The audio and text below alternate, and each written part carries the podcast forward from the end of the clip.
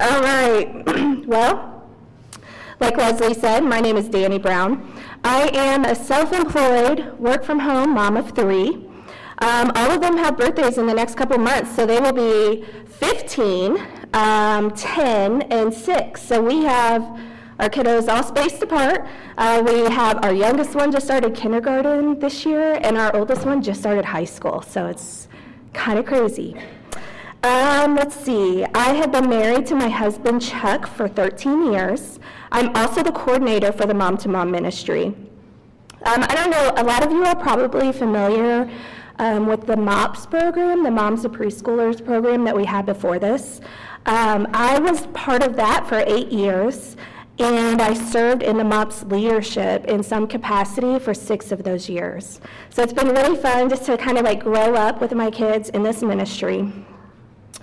Um, for the past 20 years, uh, Cape Bible Chapel hosted the Moms of Preschoolers program. Um, this program was designed for moms with newborns through the kindergarten year. Through this ministry, Many of us formed lifelong friendships. We grew in our walks with the Lord, we grew in our parenting, and we learned how to be bold friends who loved and served each other well. But what happens after that kindergarten year, whenever they age out of, well, when we age out of the uh, Moms of Preschoolers program? Does the neediness and loneliness of parenting end? Do you have all the answers now? Is your community of friends, your tribe, is it unchanging? Is it set in stone? Are your children now perfect? Of course not. Moms of Olders, you need community too.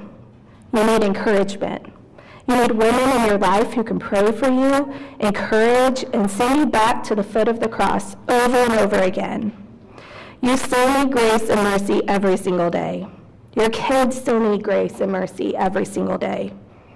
The enemy is out to kill, steal, and destroy, and he wants you living in isolation. he wants your kids to stumble on the worldly path, and he wants your families destroyed. This is where Mom to Mom comes in. We want to extend our former mom ministry beyond the preschool years to include those in other seasons of motherhood. The truth is, no matter what season of parenting we're in, whether we have a newborn or an adult child, it's hard. And our needs, our need for God's grace and our need for each other, they don't change. Our goal with Mom to Mom is to provide tools that equip you for every season of motherhood. Our hope is that the presentation of the gospel through this ministry will result in gospel living within our homes. Our desire is that we stand firm in one spirit, Philippians 1:27, that we sharpen one another, Proverbs 27:17, and that we train our children up in the Lord, Proverbs 22:6. Whatever happens, conduct yourselves in a manner worthy of the gospel of Christ. Then, whether I come and see you or only hear about you in my absence, I will know that you stand firm in one spirit, striving together as one for the faith of the gospel. Philippians 1:27. what does this mean? To conduct ourselves in a manner worthy of the gospel of Christ. To stand firm in one spirit. To strive together as one for the faith of the gospel. Philippians 1:27 is mom to mom's foundation passage. It's this very verse that we built this ministry on. This verse motivates us to live our lives with spiritual integrity aligned with the gospel of Christ. If we say that we're changed, then we should live like we're changed. And that includes the ministry of parenting. The truth is, motherhood is kingdom work. We are raising little disciples, and they are sanctifying us in our own walks with the Lord. It takes an army to walk through these seasons of mothering, and it takes so, so much of God's grace. Our pastor here, Pastor Josh, recently preached a sermon series on Philippians. The Sunday that he walked us through Philippians 1:27, he said, "A life impacted by the gospel lives in a manner worthy of that gospel, and it produces a unity in the community filled with fearlessness as you live your day-to-day life." In order to do this well, we need to stand firm in one spirit. We need a community supporting us, walking with us in the gospel. We need to rub shoulder to shoulder, striving together. We can't do this alone, and we weren't designed to do this alone. Don't be comfortable living this life on your own. If we aren't turning to people when we're alone, where are we turning? Are we turning to TV? To our phones? Are we staying isolated in our homes? Ask God to reveal the places in your heart that you choose comfort instead of people, and ask Him to help you choose people. Invite them into your home. Meet someone for coffee. Be intentional to build relationships, to build your support system. If you don't do this now, then when you then you won't have it in your moments of crisis, and you won't have it when you just want to enjoy the fellowship of another. I want to encourage you right now to let down any walls of self protection, let go of your desires to be independent, and understand that we are not self sustaining despite our best efforts. The truth is, we were created needy and we were created relational. Go to God with your needs first and then seek each other out. Embrace that right now. We cannot rescue ourselves. Today, you have a table of women surrounding you for the next nine months. This is your tribe, and these are your people. In every group, you have leaders who are sound in faith. You have table moms, our seasoned moms, who have lots of life and experience under their belts. You have women with multiple kiddos, women with one kiddo, women with babies, toddlers, grade schoolers, and high schoolers. You even have moms with adult children. When your thoughts go spiraling, these are the women you can turn to for support, for prayer and encouragement. Ask for help. These are women who are in the same season as you, ones you can say, I'm right there in those toddler trenches. Or, I get it, I'm struggling with my teen as well. Life is meant to be lived together. In Philippians 2 4, Paul says, let each of you look not only to his own interests, but also to the interests of others. There are moms at your tables who need you to pour into them. They need you to check in, to pray, and support. They're struggling and they feel alone and isolated, so look for them. See them. Remember that deep friendship requires both giving and receiving. Let's get in the habit of showing up for each other and loving each other deeply.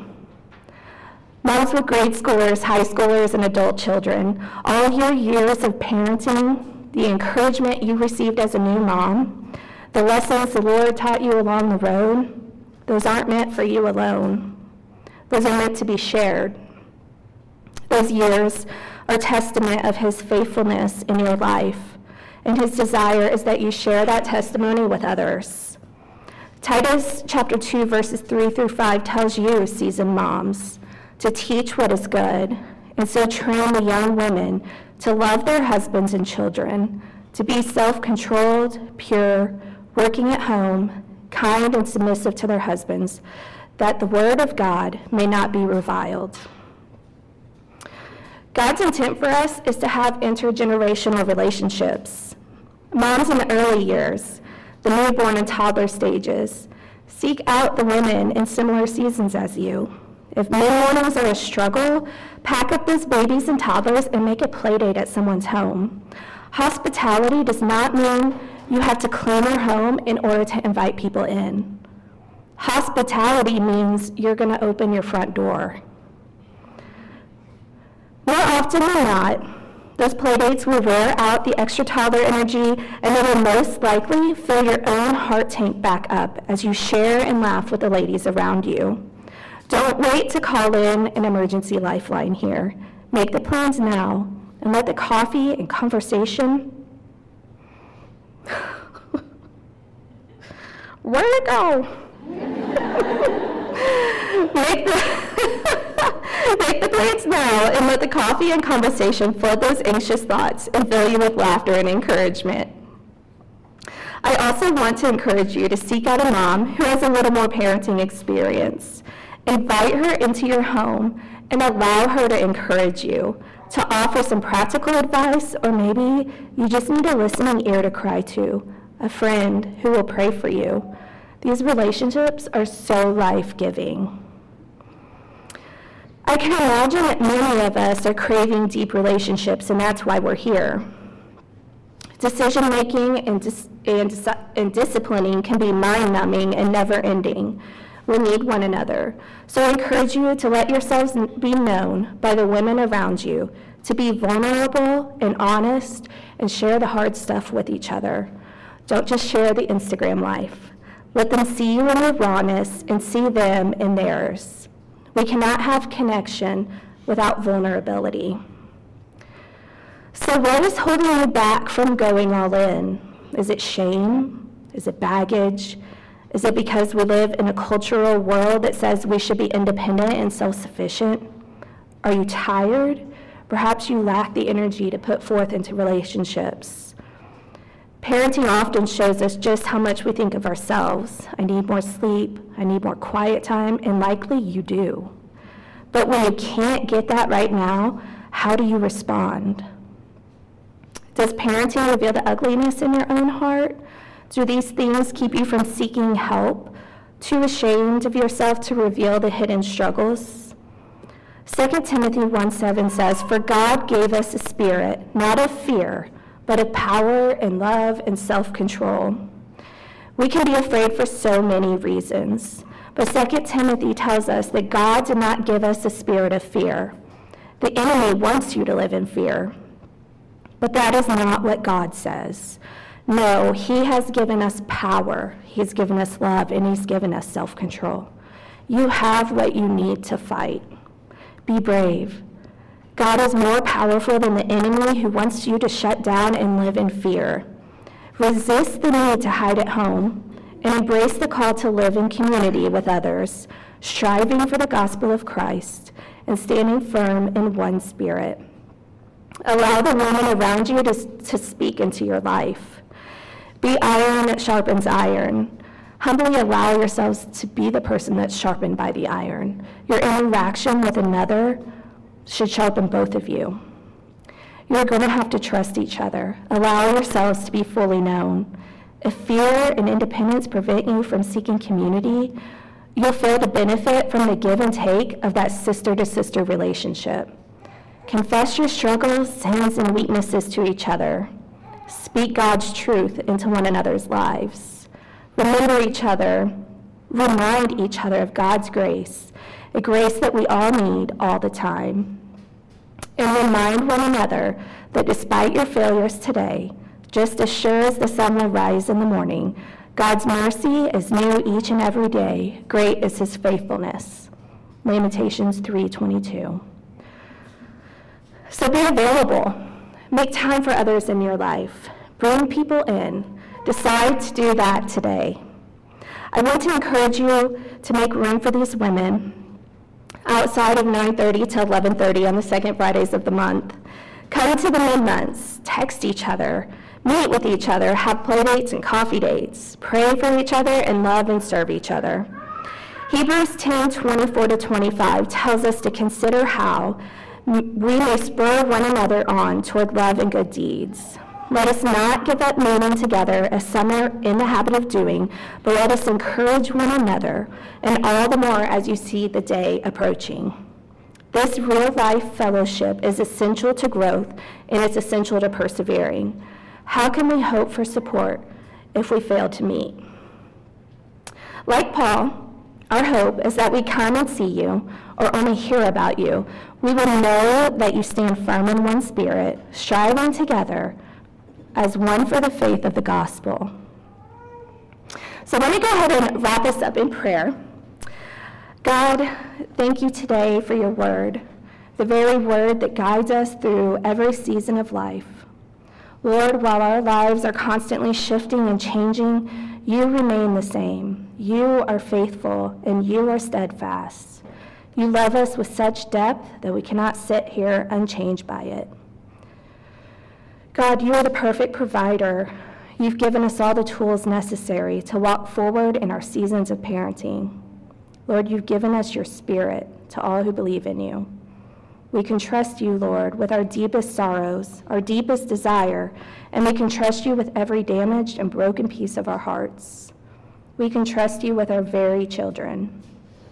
God, today, you've given us a community of women. You've intentionally placed each woman in each group to spend the next nine months with. I ask that you foster those relationships, grow them, guide them. God, I thank you now that you will be with us during every laugh and every tear. And lastly, I ask that you grow each of us in our love for you and our love for each other. Bring us near and change our hearts. Mold them to be more like you. I ask all these things in Jesus' name. Amen.